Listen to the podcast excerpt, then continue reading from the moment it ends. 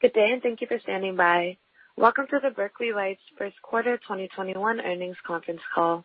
At this time, all participants are in a listen-only mode. After the speaker's presentation, there will be a question and answer session. To ask a question during the session, you will need to press star one on your telephone. If you require any further assistance, please press star zero. I would now like to hand the conference over to your speaker today, Carrie Mendivil. Please go ahead. Thank you. Earlier today, Berkeley Lights released financial results for the quarter ended March 31st, 2021.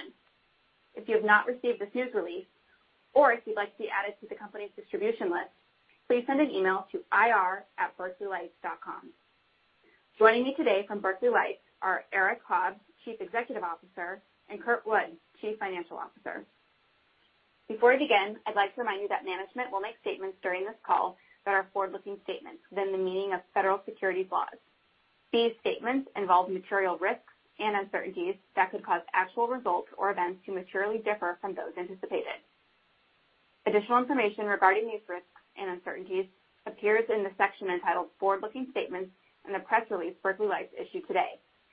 For a more complete list and description, please see the Risk Factors section of the company's annual report on Form 10-K filed with the SEC on March 12, 2021, and in its other filings with the Securities and Exchange Commission. Except as required by law, Berkeley Lights disclaims any intention or obligation to update or revise any financial projections or forward-looking statements, whether because of new information, future events, or otherwise. This conference call contains time-sensitive information and is accurate only as of the live broadcast, May 11, 2021. With that, I'd like to turn the call over to Eric. Thanks, Carrie, and thank you everyone for joining us this morning. We started the year off strong and had solid execution across our business during the first quarter. Revenue grew 35% year-over-year to $18.6 million. I'm very pleased by the performance of our team this quarter and encouraged by the increasing demand and enthusiasm we are receiving from our customers. At Berkeley Lights, we focus on major markets that leverage cells to make products, which include antibody therapeutics, cell therapy, synthetic biology, and most recently, gene therapy. To truly enable the growth of these markets, one needs to rapidly assess the relevant functions hidden in the large numbers of sequences produced daily. Linking the genome to the desired phenotype at scale is at the heart of our technology. This is extremely important to our customers as it increases their probability of success and leads to an accelerated time to market. These functional tests become even more essential as the complexity of the end product increases. The Multidimensional tests and parameter optimization. Sequences by themselves have limited value and are not actionable unless the particular sequence in a cell is shown to create a valuable product, such as a cure for a disease, an enzyme, or a food protein. At Berkeley Lights, we are bringing functionally validated sequences in cells to life at an unprecedented scale, speed, and resolution. Three key tailwinds continue to drive expansion across our markets. First, demand for cell-based products is growing. Second, the complexity of cell-based products is increasing, requiring more precise multifunctional assays with the highest resolution. And Third, there are new therapeutic modalities, including multi-specific antibodies and cell and gene therapies using DNA or mRNA therapeutics, which require precise functional validation. To benefit from these market tailwinds, we are focused on two key areas. First, we are driving our core business in existing and adjacent markets. And Second, we are leveraging our technology with partnerships to expand into new addressable markets. Starting with our core business, demand was strong from both new and existing customers in the first quarter. We grew our installed base by 10 platforms to 85 systems, of which eight were direct sales in the quarter and two were attributed to the completion of milestone programs. Five of those went to new customers and five to existing customers. Today, about one-fourth of our installed base is multiple system placements, demonstrating growing technology adoption. CDMO and CRO demand remains strong as Berkeley Lights technology becomes a key offering in this market segment. In the first quarter, approximately one-third of our revenue came from the contract research and development industry and represented the largest contribution to our revenue during the quarter. Part of our technology adoption strategy is to tailor access models to specific customer segments. We do this by offering alternative access models to accommodate customers through a subscription-based approach.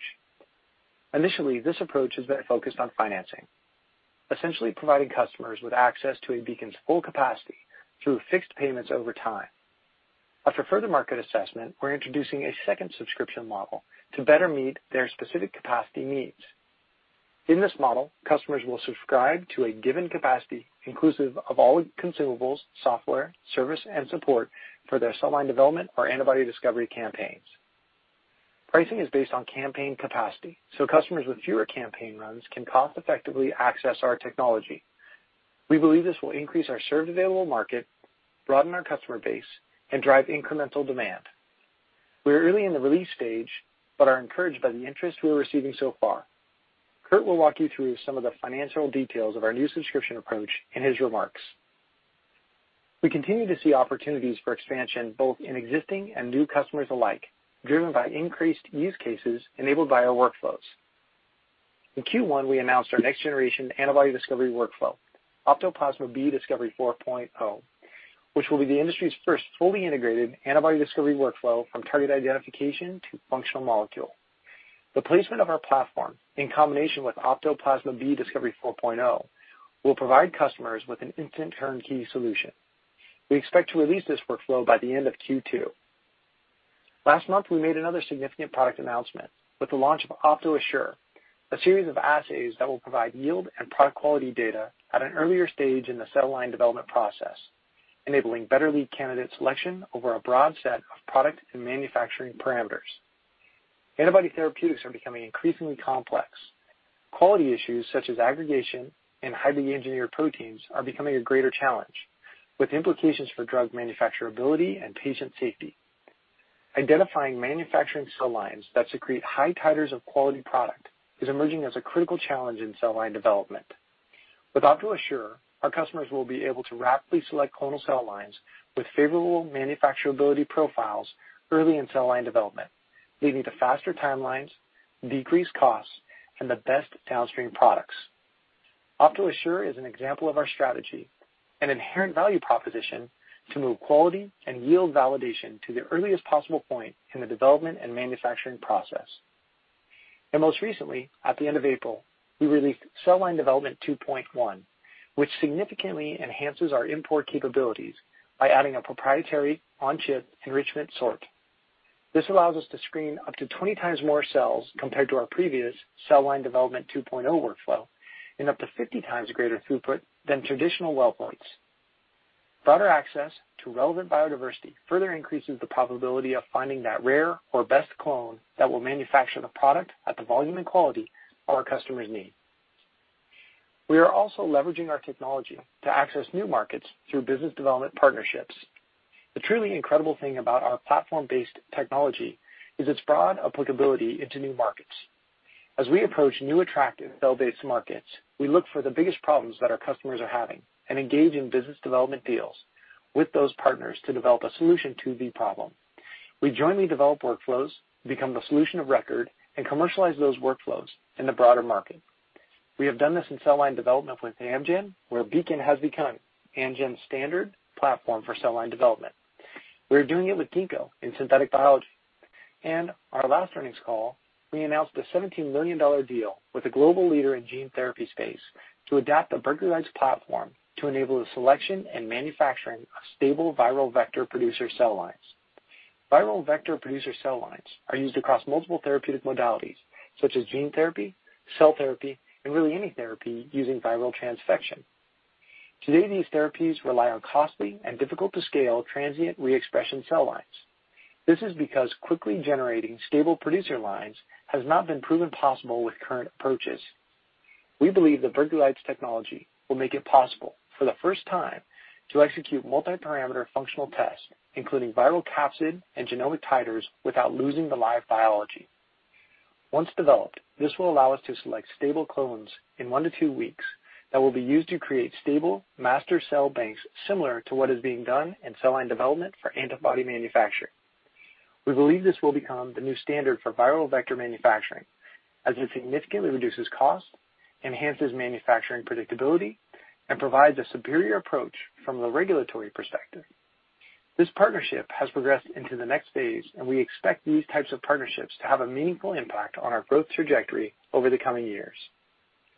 Finally, before I turn the call over to Kurt, I'd like to share a brief update on our board of directors. Today, we announced that John Chiminski, Chairman and CEO of Catalent, will be joining our board effective May 14th. John has led Catalent into a leading CDMO that today supports the introduction of 200 new products and over 70 billion doses each year.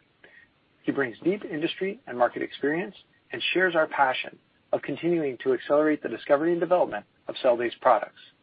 The Lights board and I couldn't be more thrilled to have John on board. At the same time, Michael Marks will be retiring from our board, and Greg Lucier, who currently serves on our board as a director, will assume the role of chairman. Greg has a wealth of experience growing public companies both organically and through high-growth acquisitions in this space. I look forward to his continued leadership and guidance as our new chairman. With that, I will now turn the call over to Kurt for more detail on our financials. Thanks, Eric. Revenue for the three months ended March 31st, 2021, increased 35% year-over-year to $18.6 million, with $13.5 million coming from product revenue and $5.1 million from service revenue. Looking at our three revenue streams, direct platform sales totaled $11.1 million in the first quarter of 2021, increasing 18% over the prior year period. Revenue from joint development agreements and partnerships was $3.1 million in the first quarter of 2021, compared to $1.9 million in the first quarter of 2020. Recurring revenue was $4.4 million in the first quarter of 2021, up 77% over the same period in 2020. The increase is a result of our growing installed base compared to the prior year period. Regionally, the strength in APAC continued into the first quarter and accounted for 45% of our first quarter revenue, followed by North America at 40%. During the quarter, we added 10 platforms to our installed base, ending with 85 total placements. As Eric mentioned, eight of these platforms were direct sales, and two were placed in connection with the completion of a milestone program, where title of the tool passed to the customer. Gross profit for the first quarter of 2021 was $12.5 million compared to $10 million in the prior year. Gross margin for the first quarter of 2021 was 67%, compared to 72% in the first quarter of 2020. The decline was largely driven by the cumulative impact of the two Ginkgo workflow buydowns during 2020. By executing our buydown rights on the Ginkgo workflows, we gain full commercial rights to the workflows in all target markets, which allows us to expedite the commercialization of these workflows and leverage them into new partnerships and accelerate growth.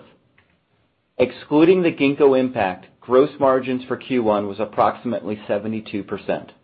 We continue to expect our long-term target for gross margins to be approximately 70%. Total operating expenses for the first quarter of 2021 were $27.6 million, inclusive of $4.5 million of stock-based compensation, compared to $18.2 million in the first quarter of 2020. The increase of $9.4 million was driven by $3.3 million of stock-based compensation, $4.1 million of G&A as we transition to a public company, $1.5 million of research and development, and a half a million dollars of sales and marketing. Net loss for Q1 was $15.4 million, compared to a loss of $8.4 million in the first quarter of 2020. All net loss numbers are inclusive of stock-based compensation. We ended the quarter with a strong balance sheet consisting of $230 million of cash and cash equivalents. Turning to our outlook for 2021, we continue to expect revenue to be in the range of $90 million-$100 million, representing growth between 40 and 56% over the prior year. As we mentioned on our year-end earnings call, we expect revenues to be more heavily weighted to the back half of the year as more business development collaborations and partnerships come online, and as a result of the seasonality we typically experience in the fourth quarter. As Eric mentioned, we're rolling out a campaign-based subscription offering. This offering will recognize revenue over the subscription term compared to the upfront recognition of a typical equipment sale.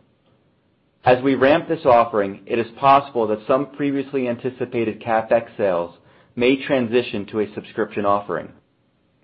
This could impact quarterly revenues in the near term, but in turn would provide upside to recurring and overall revenues in future periods. The potential variability between CapEx sales and subscription mix is incorporated in our revenue guidance for 2021, and we anticipate placing at least 45 platforms during the year. We do not expect any impact to our long-term gross margin expectation of 70% from the new subscription model. With that, I would like to turn the call back over to Eric for closing comments. Thanks, Kurt. We started the year with strong platform placements, continued to expand opportunities in our existing markets, and grew our total addressable market. At Berkeley Lights, we envision a future where cells are a scalable and sustainable way to manufacture the products that we need to live a long and healthy life. The Berkeley Lights platform is key to enabling this by providing precise, rapid discovery, and functional validation of biology. As we look ahead in 2021, I'm more bullish than ever about the opportunities in front of us, and I'm confident that we are well-positioned to execute our strategy to transform the market for cell-based products this year and beyond. With that, we will now open up to questions. Operator? Thank you. As a reminder, to ask a question, you will need to press star one on your telephone. To withdraw your question, press the pound key. Please stand by while we compile the Q&A roster.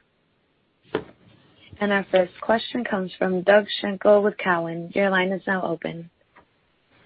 Uh, hey, good morning, everybody. Um so just a couple of financial questions. Um, of the 10 placements in the quarter, um, how many were Beacon versus Lightning, and what was the mix of subscription placements in the quarter? Hey, thanks for the call or for the question. Appreciate it. We don't disclose the breakout between Beacon and Lightning. Obviously, it was majority of Beacon. And then from uh from the subscription standpoint, we we had one subscription in the quarter. Okay. So I guess a couple questions building off of the subscriptions. I'm doing some quick math here, so yeah, that's always a little bit dangerous, but I think it's simple enough where it does look like the ASP on Beacons, you know, assuming, yeah, if I just say, hey, you know, nine of the 10 or you know, vast majority were Beacon and just divide that into your instrument revenue, it does seem like ASPs were down. So if I have that right, why is that? And then more more generally, um, you know, going back to when you started the subscription program, I think we had, collectively, meaning the company and the investment community, um, higher aspirations for the impact of the existing subscription program.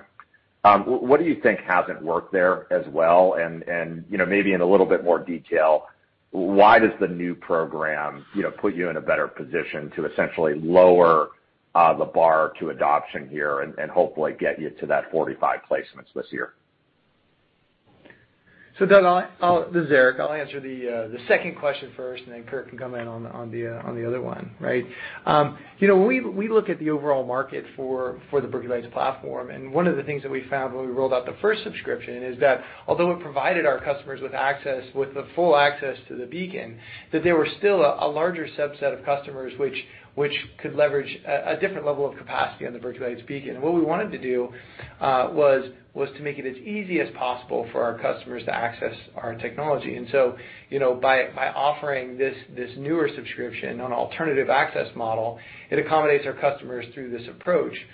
Now, as I mentioned, initially, their approach was focused on financing, which essentially provided customers, again, to the full, full access. Uh, but the new subscription model uh, better meets their specific capacity needs. And in this model, you know, our customers are going to subscribe to a given capacity, and it's all inclusive of consumable software service and support for their cell line development or antibody discovery campaigns. And I think when you place yourself in the shoes of our customers in this space, they're really thinking about how do they execute their campaigns to serve their customers. And this newer subscription offering does exactly that. Does that help, uh Doug, answer answer that question on the on the newer model? It does. And and I guess you know my only follow-up, Eric, was would be, I mean this this seems like a smart way of you know essentially getting more people to use the platform with maybe less of a commitment. And I guess the hope would ultimately be that you know, after more experience with Beacon, they would you know, potentially use this more or make a more long-term commitment. I want to make sure I'm thinking about that right. And then, you know, kind of building off of that before you know, I know Kurt answers the other question on ASPs. I am curious if any of this is in part motivated by competitive dynamics with folks who um you know are not selling instruments, but instead are offering you know, somewhat similar services. Yeah, it's not it's not a uh it's not a competitive offering. It is, in fact. You know, we do see our customers our customers are doing incredible things with our platform, Doug, and and and it's really exciting for me to see. And so the more people who have access to our technology, the more the more innovation, not only from Berkeley Lights, but from our customers into some of these new markets, uh that, that will gain traction. And and I think, you know, as we continue to deploy and ramp our technology, that customer-based innovation is really important, and it makes them part of the story as well. So it's for me, it's important to see you know our technologies continue to roll out and ramp in the market. Okay. Doug, this new subscription is really tailored to the you know folks with a lower capacity need.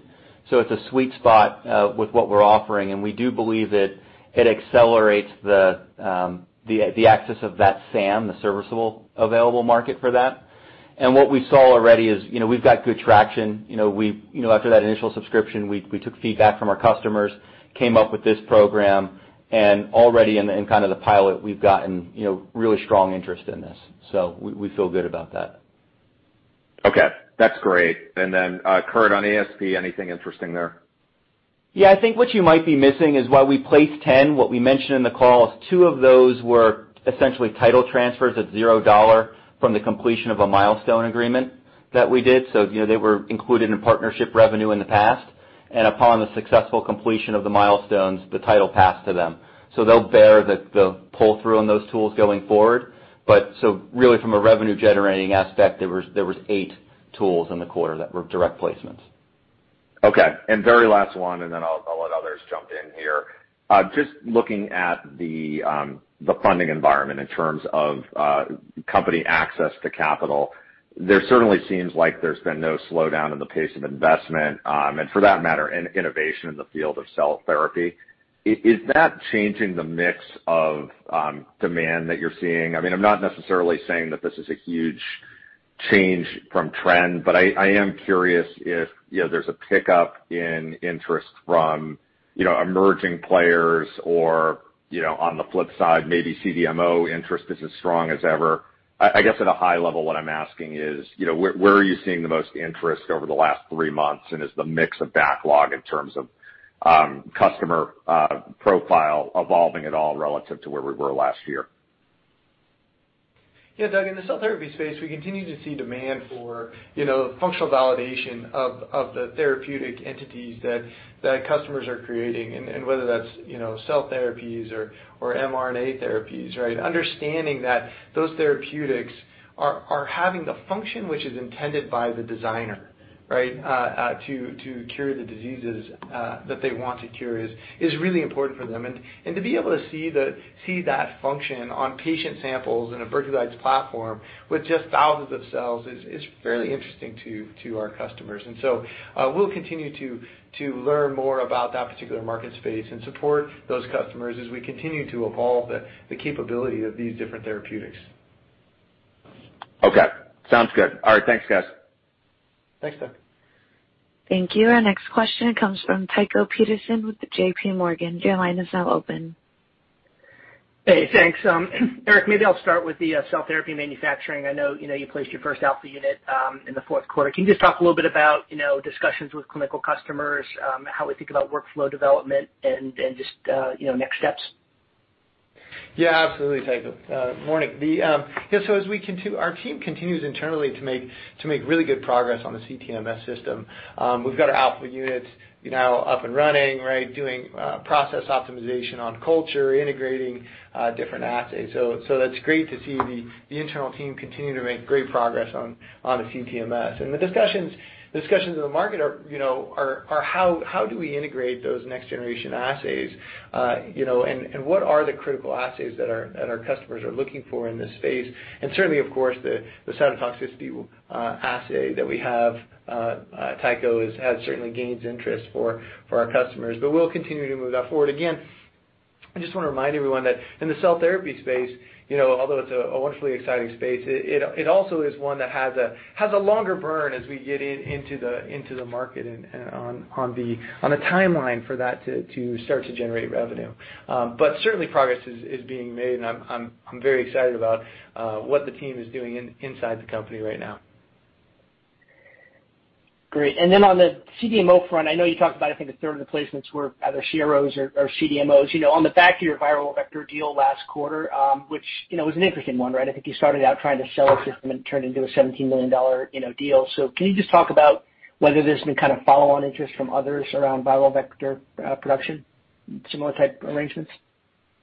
Yeah, uh, absolutely, Tycho. In this particular market, you know, uh, Berkeley Lights you know, enabling stable, rapid generation of stable cell lines would be would be a game changer in the market. And so um you know we have we have had additional discussions. Is about as far as I think I can disclose anything on the call. Uh, but we do have interest. Of course, people would love to do this. If we could if if you know the potential opportunity is if we could make stable cell lines very rapidly, um, which we believe we can do, uh, then that would change the way that this particular market operates. For us, it's very exciting because, Tycho, you know, in antibody therapeutics, Berkeley Lights has a wonderful solution for antibody discovery and cell line development. But make no mistake, we are we are better than. It's a it's a me better kind of a market, right? We're better than the competition in that space.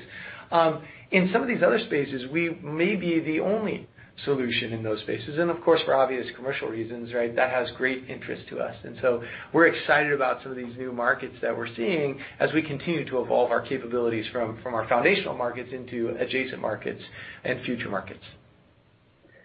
Okay. That's helpful. And then just to follow up on Doug's question on the you know new subscription model, can you give us a sense of the types of customers you're targeting with this kind of all-in approach? Is there a particular customer class you're going after here?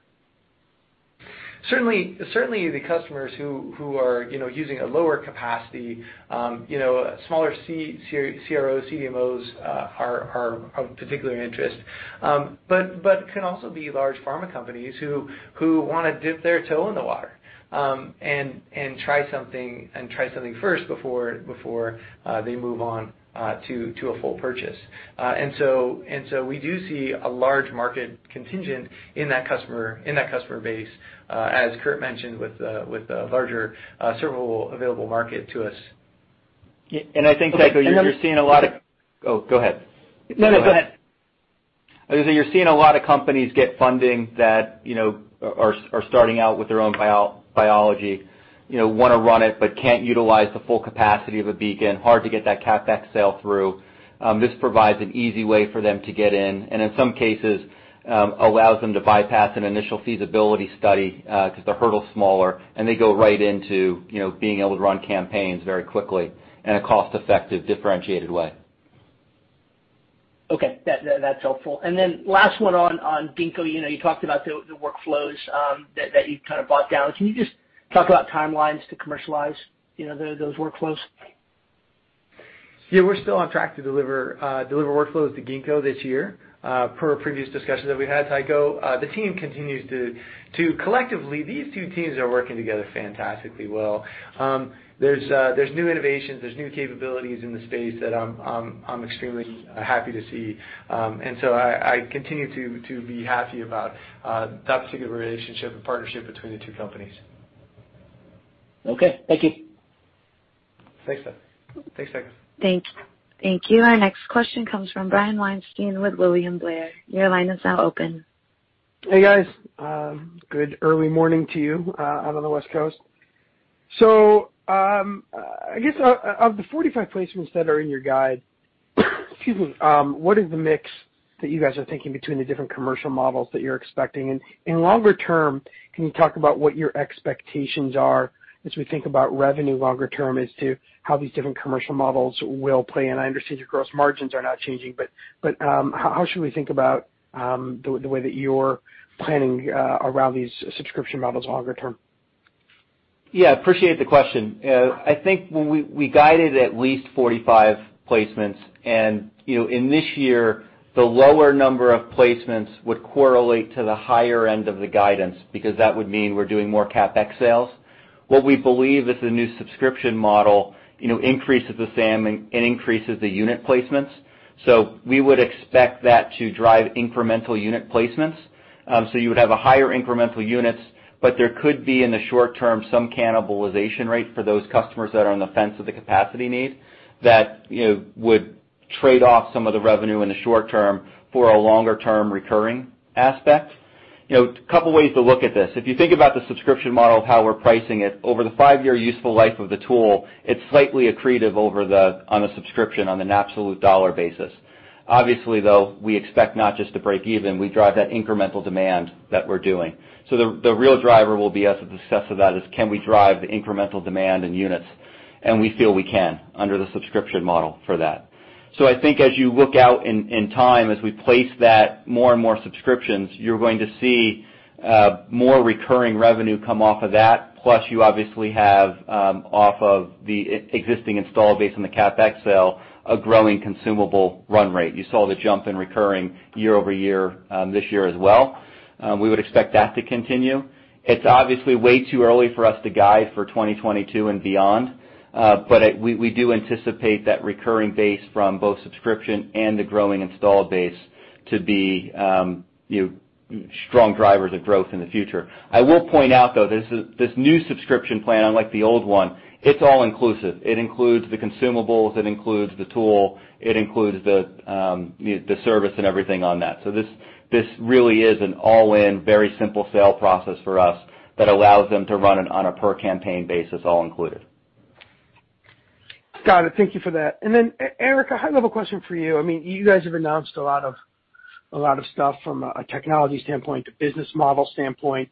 If you take a step back, what are the kind of key drivers, the key two or three drivers that you're looking at when you think about how how this business is progressing? What are you looking at internally here to kind of monitor all this? Yeah. Thanks, Brian. You know, there's there are really three main drivers or catalysts for our business. And and and the first is is to grow the opportunity. We talked about that through you know, business models such as subscription, but also with business development in regards to viral vectors. Um, the second thing we're doing is expanding our biology and technology offerings. These are these are the new workflows, the new capabilities that we talk about, CTMS and and and Antibody Discovery 4.0. The third thing we're really working on is building our corporate capabilities. So in addition to sales and marketing and business development, which we talked about, also building biology, our apps dev, uh and even into uh infrastructure such as our finance organization team. And those are really the, the three things that are that are driving overall, uh that are the three drivers for our business as we move forward. Got it. Thanks for that. And if I can squeeze one more in here. Um uh, you know, we get a lot of questions about uh, competitive dynamics and whatnot, and I know that you just addressed that the change in the commercial model was not related to competitive dynamics, and I appreciate that. Um, but what are you seeing competitively at this point um, in terms of uh, other systems that are out there? Obviously, there's some that are more high profile than others, but can you just kind of give us an update on the competitive landscape and what you see relative to how your technology is stacking up against others at this point? Thank you. Yeah, absolutely, Brian. So so, you know, the thing that we see in the market is that is that we're learning is that Berkeley Lights does this functional validation or tests better than anybody else. And and the relevance of that is that each and every biologic modality, whether it's antibody cell therapies, gene therapies, um, and every gene sequence that's discovered or cell line that's engineered, each requires functional validation. Uh, I believe it can be optimally performed on the Berkeley Lights platform. And so for customers who are looking to accelerate accelerate their business to discover development, to manufacture, whether any cell-based products, you know, all roads ultimately lead to Berkeley Lights. And so, you know, I feel I feel very very strong about how we're positioned in the market right now. We'll continue to release capabilities to to you know build build uh build our capabilities so that our customers are able to do the job that they need to do with their products. Thank you. Thanks, Brian. Thank you. Our next question comes from Tejas Savant with Morgan Stanley. Your line is now open. Hey, guys. Good morning. Um, so um, Eric and Kurt, just just one question on um, on the service revenue. Looks like you came in uh you know decently higher than than our model. And so I was just curious as to what drove the uplift there. Obviously, you had the the CDMO contract sort of working its way through the model. But uh in terms of how you're thinking about amortizing that 17 million contribution over the remainder of this year and into 2022, is there any uh, sort of shift in in uh in revenue recognition uh, thinking um, on that front? Um, I'd have to dig into your model a little bit more specifically um, uh, to answer you know unique on your model. But from the partnership, we're not seeing a change in you know the revenue recognition that we outlined earlier from the viral vector deal. We obviously announced that it's you know going into the next phase. We obviously had some revenue recognition for that in the first quarter, which is positive. That arrangement's going extremely well. Eric mentioned the demand we're getting from others, inbound coming in. Obviously, nothing formalized to announce, but we are seeing a fair amount of traffic come in from that. Um so we feel good about that. Consumable recurring run rate's up, and you know the service type uh specifically line within the recurring, um you know, I would say was a normal seasonal pattern for us. Got it. And Kurt, I want to go back to that comment you had made earlier in your prepared remarks around uh um um uh there's a certain degree to which you're expecting some of the direct installs to shift to the new subscription model here. Given your um sort of subsequent remarks that you know uh the offering is essentially tailored at folks with a lower capacity need, it allows them to bypass initial sort of feasibility studies and so on, Um can you just walk us through why um you know a customer who was potentially going to buy a you know $1.5 million-$2 million Beacon would now you know pivot to this model? I can understand why the old subscription model might sort of result in some of those customers switching to a more flexible um, sort of um, offering. But from a direct install perspective, can you just walk us through um, the dynamics there, please? Yeah. If you look at you know the lower capacities, obviously, the the more campaigns you're going to run on a tool, the more apt more apt you are to purchase that tool and get the economies of scale there. Uh, but for some customers that have you know lower, let's say, 10 or less type campaigns, they're probably going to consider and say, "Look, do I want to spend the cash on that right now, Or and can I get the return of doing that on it? Or am I better off you know entering into an all-in exclusive relationship that doesn't have that same long-term commitment on there?" And that's what we're seeing, is a few folks that really see the value of it, uh, but have that lower campaign capacity need that puts them on the cusp. And it's actually those customers that generally have a longer sales cycle to begin with. So this alleviates that constraint of a longer sales cycle, allows them to have a way to access the technology all in. And there's you know likely going to be some cannibalization. You know, I think it's a very you know low percentage of cannibalization, but you'll likely see some of that. And then the majority of the sales will be new incremental growth that we have. Does that answer your question? Yes, super helpful, Kurt. Um and then a couple for you, Eric. Um you know, just in time, I think Tycho asked us around um uh timelines for the Ginkgo workflow commercialization. I know you mentioned the partnership is on track and is working well, but over what timeframe should we expect the workflow that you bought down to be uh, commercialized across a broader customer set? And then um any updates you can share on the expansion of the BioFoundry that you uh you know have completed in the U.K. and Asia, um, just how that's translating into uh, customer inbounds and pipelines in those geographies would be uh, very helpful. Mm-hmm. Yes, we continue to. Uh we continue to uh so let's let's answer the workflow question first, right? So the workflow question, we will release those later this year, and as we release those later this year in Q4, in late Q4, then you'll start to see us commercialize these through through 2022. Okay? On the on the uh the BioFoundries of the labs, the labs in Asia Pacific and in the European Union, Um we just uh it's great to see the pictures coming back from the team, the labs being built, the systems installed, working, running with customers in in the market. Uh in the Asia Pacific area, we have an upcoming. We'll have our second user group meeting uh this summer, so looking forward to bringing uh, customers together in APAC. And, and so as as things begin to open up in APAC, we see, again, uh strong recurring and strong interest in in that space. And the demo lab in, in the European Union just was the tools were just installed, I think, two weeks ago. Uh and so saw some pictures coming from Garrett uh, over over in in in uh in Europe. So so those are moving forward. Uh again, running customer demos. Customers love to see you know their biology operating on our system. So certainly, uh think that I do believe that's a, a great sales tool for our team members in these regions. Got it. Super helpful. Thanks, guys. Thank you. Our next question comes from Dan Arias with Stifel. Your line is now open. Morning, guys. Thank you.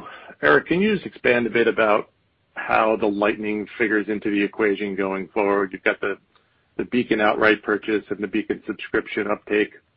I'm just sort of curious where the sweet spot is for this for that system at this point. Yeah. So as everybody uh, is aware, Lightning is our lower capacity, less automated way to access our technology, and we continue to place Lightnings uh, so place uh, lightnings in the quarter as well. Uh, and so and so we see, it's very interesting. We see some very interesting demand uh, in the Lightning space, in particular, back to the question I believe was asked by Tycho, which is in the cell therapy space and understanding, you know, taking samples from patients uh you know before uh, infusion of the cell therapy and and and of course, after infusion of the cell therapy. I think there's a very good fit there for Lightning in the cell therapy space. We continue to release our cell therapy workflows in that space. As we continue to move into the future, is there another access model for Lightning? To be determined. Right now, uh, we continue to see, like I said, in the academic space, some pretty strong and building interest on using the Lightning in the cell therapy space. Okay. And then just maybe on the Beacon and the placements that you're making today versus, say, a year ago, are you seeing the validation and the ramp-up period get shorter these days as labs get smarter and and you guys sort of get smarter at bringing customers up to speed? And do you think that that's something that can positively impact the pull-through rate that you might see in, say, the first 12 months of ownership for a customer? Well, I think the key yeah, so so I think the key thing is Lights continues to improve these workflows. And I do believe as we continue to uh, develop and improve the workflows, um, you know, we are going to see increase in recurring revenue. For example, Antibody Discovery 4.0 is great because you know not only do we have you know the upfront sorting capability as we come into the uh, microfluidic environment, but we're also enabling our customers to rapidly re-express their proteins as they've discovered, and all this can be done in less than a week. And so um as we continue to turn the crank and improve these protocols, improve these workflows, um, they are coming up faster, uh, Dan, for our customers. I think that as our customers see the system, you know, they see computer-controlled biology in action, right? And they tell their friends about. "Hey, these tools come in." Right? They wheel them in, they plug in you know, a couple gas lines, power in the internet, and all of a sudden we're up and running antibody discovery workflows faster than we could ever run. Um and so that's very positive for our customers. I think it's also positive for the market. Uh, and as we continue to add capabilities, we'll continue to take more upstream and downstream capability into the Berkeley Lights workflow, which will drive recurring revenues up. Okay, one more for you, and then I'll hop off. On consumables utilization, how would you compare the increase in pull-through when you just look at your anchor users, Amgen, Abveris, et cetera, to some of the new buyers? I mean obviously, the dollar amount is higher for the big-time customers, but I'm sort of just curious whether you're seeing a steady progression towards higher utilization across the board here when you look at the various types of customers. You know, you know, you hit the nail on the head there. It kind of varies by segment that you go for. And then obviously, you know, part of the subscription offering we're doing is for some of those customers that have lower campaign and consumable you know, requirements. But when we look at a like-for-like basis, we actually saw a little bit of an uptick you know, year-over-year, Q1 to Q1, on the customers that um that were in service. So similar to like a same-store sale type metric, we saw a slight uptick. Okay. Thanks a bunch. Mm-hmm. Mm-hmm. Thanks, Dan. Thank you. Our next question comes from Paul Knight with KeyBanc. Your line is now open. Hi, Eric. Are the academic customers more oriented to this second subscription model, or are they more of a Lightning customer, in your opinion? Yeah, certainly. So the the academics love to play, and they love to invent, and they're coming up with great stuff, Paul. So so they they're more on the side of of buying consumables. They'll buy their consumables, their reagents, and they'll they'll play into a new space. The new subscription offering is really a turnkey solution, right? Uh, uh, customers, I think as as Kurt had mentioned, you know, uh you know smaller smaller startups, a certain amount of money in the bank, right? Uh need need to run they need to run a number of campaigns. They know they need to execute those things in a timely manner uh to to drive the value of their of their of their organization. Uh and so really, because the new subscription includes the consumables, the service support, the software, et cetera, for running a given number of campaigns, you know, I think that's excellent in the commercial uh in the commercial area. But uh the academics love to play and tinker so much that it wouldn't I d it wouldn't it wouldn't suit their needs. Certainly not targeting them at this point in time with that with that subscription model. And then the success you're seeing in Asia with 45% of sales in that market, what's driving that? Yeah, sure, Paul. I mean, certainly, you know, we saw Asia Pacific come out of COVID earlier than the rest. So strong growth in the Asia Pacific region is one, due to their response to COVID. But additionally, you know, the Asia Pacific market is a is a market is an emerging market. In an emerging market, they don't have installed infrastructure in place that they have to forego to move to a new technology. And so uh they're rapidly adopting the Berkeley Lights technology as it's it's the fastest and most efficient way to get to these solutions and build their pipelines. Uh and so new technology can make the biggest impact in emerging markets. And so uh I believe that's another reason why we're seeing the rapid adoption of our platform in that space. Is OptoAssure a contract manufacturing purchase or a contract research purchase?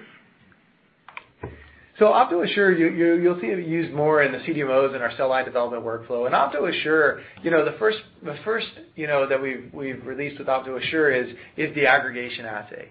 And so, you know, uh our customers need to know and understand whether the antibodies that they've engineered or discovered have this aggregation potential, because these drugs just operate differently inside of patients. Uh, it's very valuable for our customers to know that at the point of cell line development, rather than learning that downstream while they're trying to scale things up. It's, uh, that would, of course, there's a lot of waste in terms of processing time and dollars spent for our customers. And so what we're doing is, is you know part of our strategy has always been to take to take these downstream quality quality checks and move them as early in the process as possible so that our customers have a better product, Uh, have the best product as they move into uh, scaling up their solution. And then uh lastly, your sales headcount and sales headcount goal for the year-end. Yeah, we continue to drive our sales headcount up, and we had previously mentioned that we're looking to push uh, up from 2020 through a factor of two into 2021, and we'll continue to drive sales heads and sales headcount as we move. But simultaneously, Paul, in addition to headcount, it's all about also getting efficient with our sales headcount, you know, ensuring that we have the right marketing materials and these things, uh, uh, and and sales tools for our sales uh, leads to be able to effectively do their job. So it's a balance of both headcount and process. Thanks. Mm-hmm. Thank you. This concludes today's conference call. Thank you for participating. You may now disconnect.